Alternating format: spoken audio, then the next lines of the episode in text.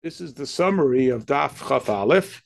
The Alter Rebbe talks about two levels of Makif and Panimi, Mamale and Soivev. And even within Soivev, there are levels of Soivev that are readying for there to be an expression into the Mamale, and a level of Soivev that is even further detached.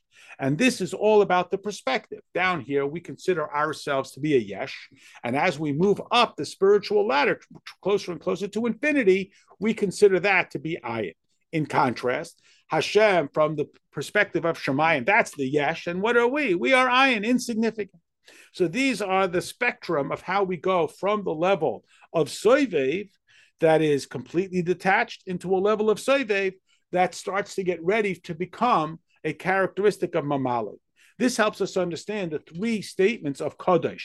We have a Kodesh that's completely detached. We have a Kodesh that is still Soviv, yet it's starting to become closer and readied towards becoming part of Mamali. And then we have it even within the level of Mamali into Moichin Stima. And this is the process about how we draw out this infinity.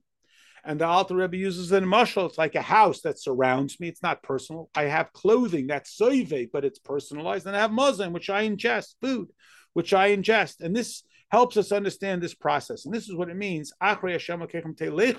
We pursue after, it, but it's only the achar. We're only getting a glimpse.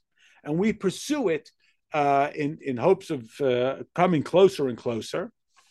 And as we become closer, we run into the capacity to overcome, or we encounter, we are empowered with the capacity to overcome tests. And this is a reference to a pasuk in the parsha that says that I have tested you to know what is the function of a test. That when there's a test, there's godliness, you just can't see it.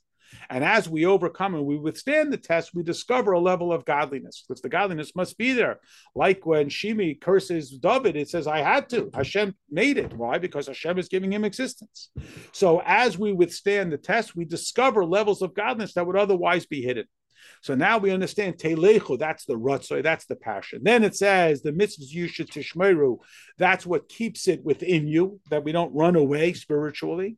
And this helps us understand the idea, as we mentioned, that while the brightness of a mitzvah can be extinguished by an avera, not the mitzvah itself, but its brightness, if we reach to the level of Torah, we will be able to forestall that can never be uh, taken away because Torah is one essential makif, unlike the 613 specific mitzvahs.